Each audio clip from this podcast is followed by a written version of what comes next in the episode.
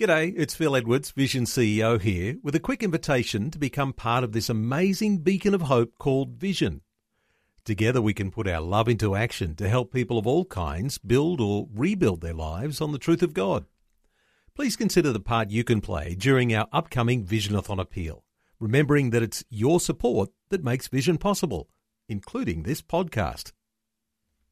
realfaith.org.au I was I was just a child. I was ten, but I remember quite clearly these soldiers coming in with guns and putting my dad in the back of a jeep and driving him away. And the way they spoke seemed like um, they were going to kill my dad because that's what they were saying. So as they're driving my father away, I think my father probably prayed his first prayer to God ever.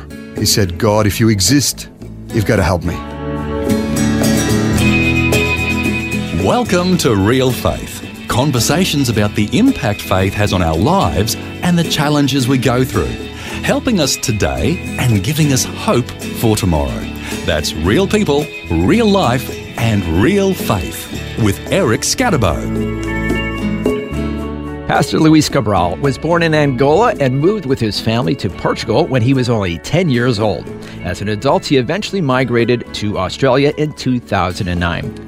He's been involved in ministry adventures all over the world and will share many of his incredible experiences with us today. But first, he's going to tell us about some incredible experiences his father had that he witnessed growing up. Pastor Luis Cabral, welcome to the program. Thanks for having me, Eric. It's a real pleasure to be here and with all the listeners. I was born in Africa. I was born in Angola. Angola was a, a Portuguese colony.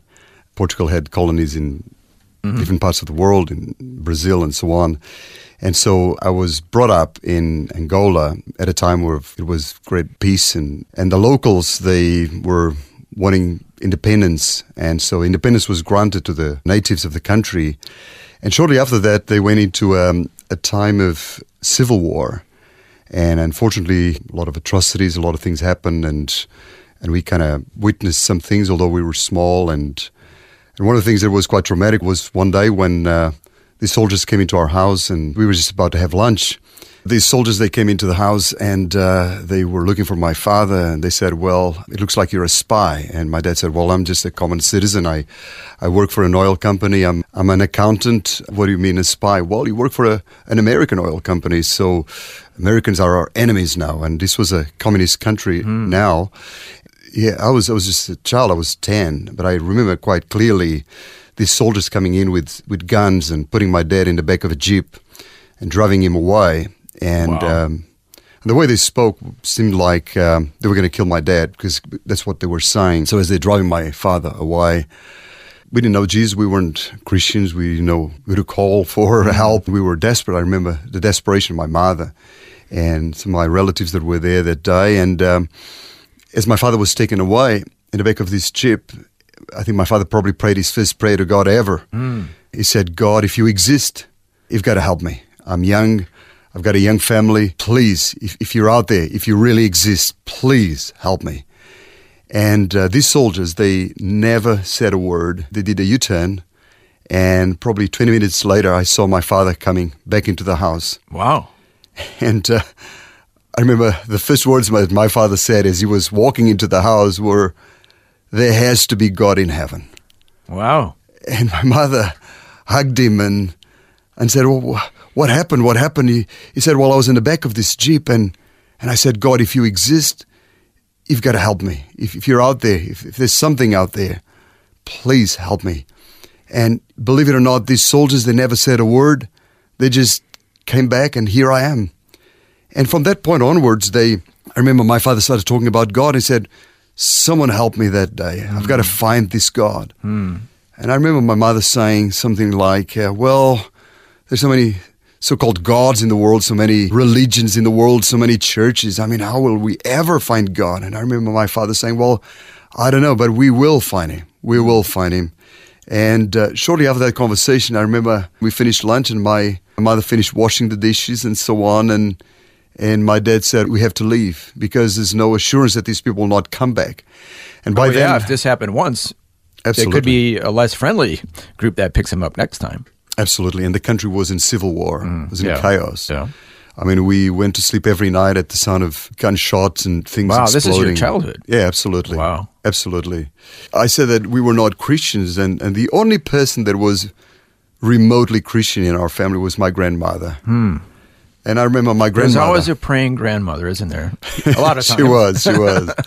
and she said, Son, you have to learn this prayer. And she taught me the Lord's Prayer. Mm-hmm. And I remember clearly one day in the morning walking to the school, and suddenly the Lord's Prayer came to my mind. And I was not a Christian. I didn't have a Yeah. relationship with God. I didn't know who God was. But the seeds had been planted. But suddenly, yeah, and and that she had she had me memorize the Lord's Prayer, Mm-hmm. Yeah, yeah. and suddenly I just started whispering just under my breath, the Lord's Prayer. Just I don't even know, I didn't even know why. Hmm. And that day, walking to the school, a grenade exploded not far from where I was, Wow. and the impact was such that I was actually thrown backwards, and I landed on my back. And I remember looking up and thinking, "What? What has just happened?" And for many days after that, thinking whether maybe the God of that prayer had actually uh, reminded me of that prayer, so that and and something had happened, and my life had been spared. Yeah. And I, I remember I was a little child. I was 10, but I, I remember that. That was very, very powerful. But going back to my earlier So story. this was before your experience with the grenade was before your father's experience. yes, exactly. In the Jeep. Wi- within that, that time, Yeah. uh, but just before. And then this happened, and, and I remember my dad then went to the airport and he said, he came back from the airport and he said, Well, there's one plane, a Russian airplane. That's the only plane that's going to be leaving out of that airport today. And I'm not going to wait for these people to come back and probably change their mind and take me Mm, yeah. back to wherever Yeah. they were going to take me. So we are we're leaving right now, and we left with the clothes on our bodies. But And the only problem is, uh, and I'm thinking in my mind is, well, where do you go? exactly. well, we always thought of the country of our ancestors, Portugal. Which you had never been to, Never, and my mom had never been to. She was born in, in Angola as well. But My- that's your heritage. Yeah, absolutely. So there was this Russian aircraft about to leave. So we went to the airport. And I remember asking my dad as we were walking in tarmac towards the, the plane and saying, Dad, is, is uh, so we're not coming back? My dad said, most likely we will never come back. And, um, and I remember crying and, and thinking, well, uh, what will happen to our lives? And we boarded the plane, and about two hours into the flight, one of the engines stopped Oh wow! and suddenly we hear a voice from the cockpit saying we're going to have to land in the country of Dakar, the country of Senegal, Dakar. It's going to be an emergency landing, so please follow the instructions of the. Oh wow! This is not starting off real good. it's not. It's not. And again, we two hours into the flight, we were making an emergency landing in Dakar Airport in hmm. Senegal. We Are they a friendly country? I don't know. What- What year was this? Well, this was 1974. Mm-hmm. So we landed and they managed to fix the plane and we got up and eventually we reached Portugal. Okay, so it went okay. Just a little scary there for a while. It went okay. but when we got to Portugal, my dad started again talking about God because he said, well, there has to be something out there. Because this God, he, for sure, he, he saved my life. He helped me with those soldiers. And again, he saved our lives again a second time because that plane could have gone down, we could have died. And, and we made it to Portugal. And so for a few years, my dad started buying books from different religions, trying to hmm. find So God. he was on a spiritual quest, I guess. Absolutely. My mother was not quite in, on the same page as, as my dad, but my dad kept talking about God. She would say, Well, I'm sure there's got to be a force out there, something, but how will we ever know? yeah.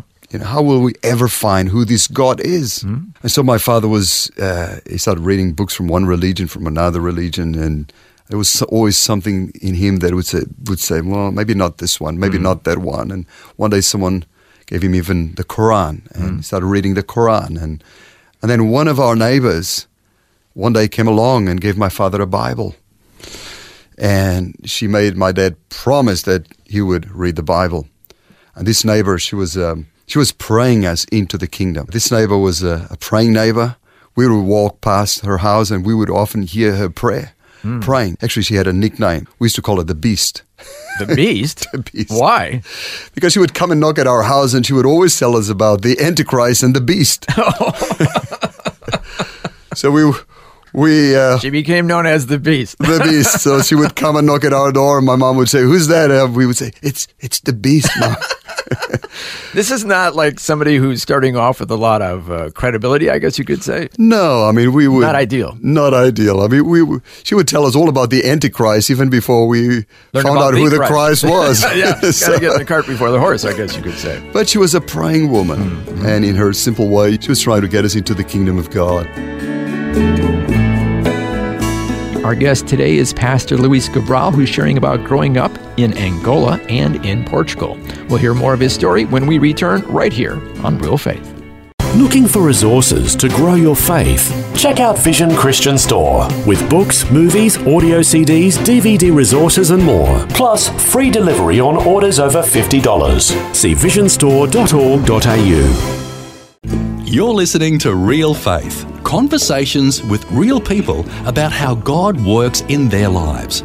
If you want to know more about integrating faith into your life, our website is realfaith.org.au. Just go to the website and you'll find helpful articles about the impact faith can have on your life.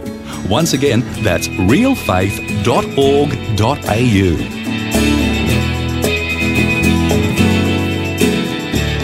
Welcome back. I'm Eric Skattebo, and our guest today is Pastor Luis Cabral, who's sharing about growing up in Angola and Portugal. Before the break, we heard how Luis's father was on a spiritual quest to find God, and how a praying neighbor gave him a Bible. Now, here's more of Luis sharing his and his father's story. One day, you know, my dad started reading the Bible, and he was just fascinated with the Bible.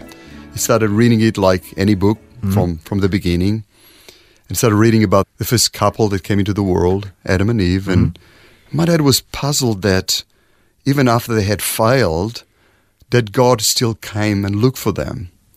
And he said, "I think that's the God I'm looking for," hmm. because my dad was conscious of his own Oh, I like that. Even after they failed, God still came looking for them. Absolutely, That's profound. yes. And my dad was fascinated by that thought. Yeah. because he knew that whoever this God was, wherever he was, that for sure there was not enough goodness in him that would deserve being saved or mm-hmm. that God, Yeah. this God would even think of him. Yeah. Now we know what David said, you know, what is man that you're mindful of him, or the mm-hmm. Son of Man that you visit him. Mm-hmm. So there, there was this sense, and he said, well, I think this is the God I'm looking for. Hmm. And as he just kept reading through Genesis, and one day it was a Sunday, and he said, you know what, today we're going to talk to God. He said that to the whole family. I'm going to find this God, and I'm I'm so excited about this book, the Bible, and from now on, everything that I see in this book, I will do it because I want to find this God. So, he's not going to church or anything. He's just doing this all on his own. nothing. Uh, Just has uh, the beast next door. exactly. So there was a mountain not far from where we lived, and he said, "You know what? We're gonna we're gonna go up this mountain, and when when we get it right up to the top, we will talk to God." Hmm. And I remember now I was 18. You know, eight years had passed since Yeah. our experience in Africa. so he had been searching all these years? He had been searching. Yeah. And I said, Father, but why going up a mountain? You know, people go to temples or churches or Surely that would be a more spiritual place. Yes. My father said, I don't know, but every time these people would talk to God in the Bible, they would always go up some mountain. They would always go somewhere. Oh, Yeah, in the Old Testament. Yeah. In the Old Testament to talk to God. So Moses and yeah. absolutely. So he was he was still there in, in Genesis. Mm-hmm. Um, and he said, Well, we're gonna go up the mountain. So we went and I remember going up this mountain. What a my childlike family. faith that your dad had at that time. Yeah, that's beautiful. It was it was serious about God. And, Mm-hmm. and there was a simplicity and a childlike Yeah, that's great. quest in him and faith. So as we were going up, I just started having these thoughts of, of a movie we had seen. And I said, "Dad, Dad, is this is this the movie where there's a, a man with white beard and he's going up this mountain and there's an altar where he sacrifices his son or something like that? My dad said, That's exactly like in the movie. That's what I've been reading. But that's not looking too good for you. It's not because I'm the firstborn and I've got three sisters.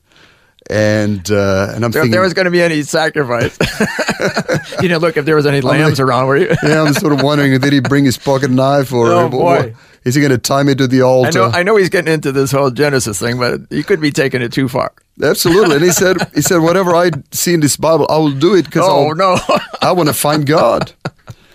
So my dad said, yes, that's right. And once we get up to the top, we will build an altar. oh, boy. And I said, I said, Dad, what's even an altar? He said, I don't know. Hey, every time they talk to God, they would always go up, go up some mountain, would build an altar And make a sacrifice. and make a sacrifice. So um, this is not looking too good for me. And so we're going up this mountain, and we when we get up to the top, he said, "Well, let's let's find stones. Let's pile them all up. That's what an altar is." and you're looking for the knife. I'm I'm looking for the knife, and I'm thinking, well, the moment the old man pulls out his pocket knife, I'm out of here. I'm out of here. I'm, so he said, "Okay, let's all just close our eyes. We're going to talk to God now." Of course, Hmm. I didn't close my eyes because I was expecting for the next. For understandable reasons, yes. And I'll never forget this moment where my dad, he just looked up, and he said these words. He said, "God, who are you? I want to know you. Reveal yourself to us." And he said, I give you my life, my family. Reveal yourself to us. These were his exact words. I never forgot. I was now 18. Hmm. And then once my dad said those words, he said, Okay, we've, I guess we've talked to God, so let's go. That was it. That was it. You were you were very relieved. I was, I was happy that uh, after all, there maybe was a God. and I, and uh, that probably saved my life that day. And my dad didn't take it all the way through in his quest to find God. But we went down, and I never thought that's it. I, I thought, well, there was a good walk today. We went for a walk. We used to go up mountains. We loved tramping. We we loved being out in nature, and we, we loved that. And and we had done that many times. But this time was different Yeah, because yeah. we went up there to talk to God. Well, the following morning, my father comes to us and says at breakfast, says, "Well, now I know. Now I know what God to follow." And he said, "Now we're Christians." I said, "Dad, we're Christians. What do you mean we're Christians?" He said, "Last night I had a dream. I was up on top of that mountain, and in the dream, I was talking to him, and I saw right from the sun, I saw a face that I think was Jesus." Hmm. Speaking to me and saying, I and the Father, we are one. My dad was still there in Genesis. He hadn't yet got to John where that's written. So my father was no way he could have Wow. known that. Yeah, We weren't brought up around sort of Christian things, so we, we had never read a Bible, had never Yeah. seen the Bible. And he said, Now I know that Jesus is the one we're going to follow.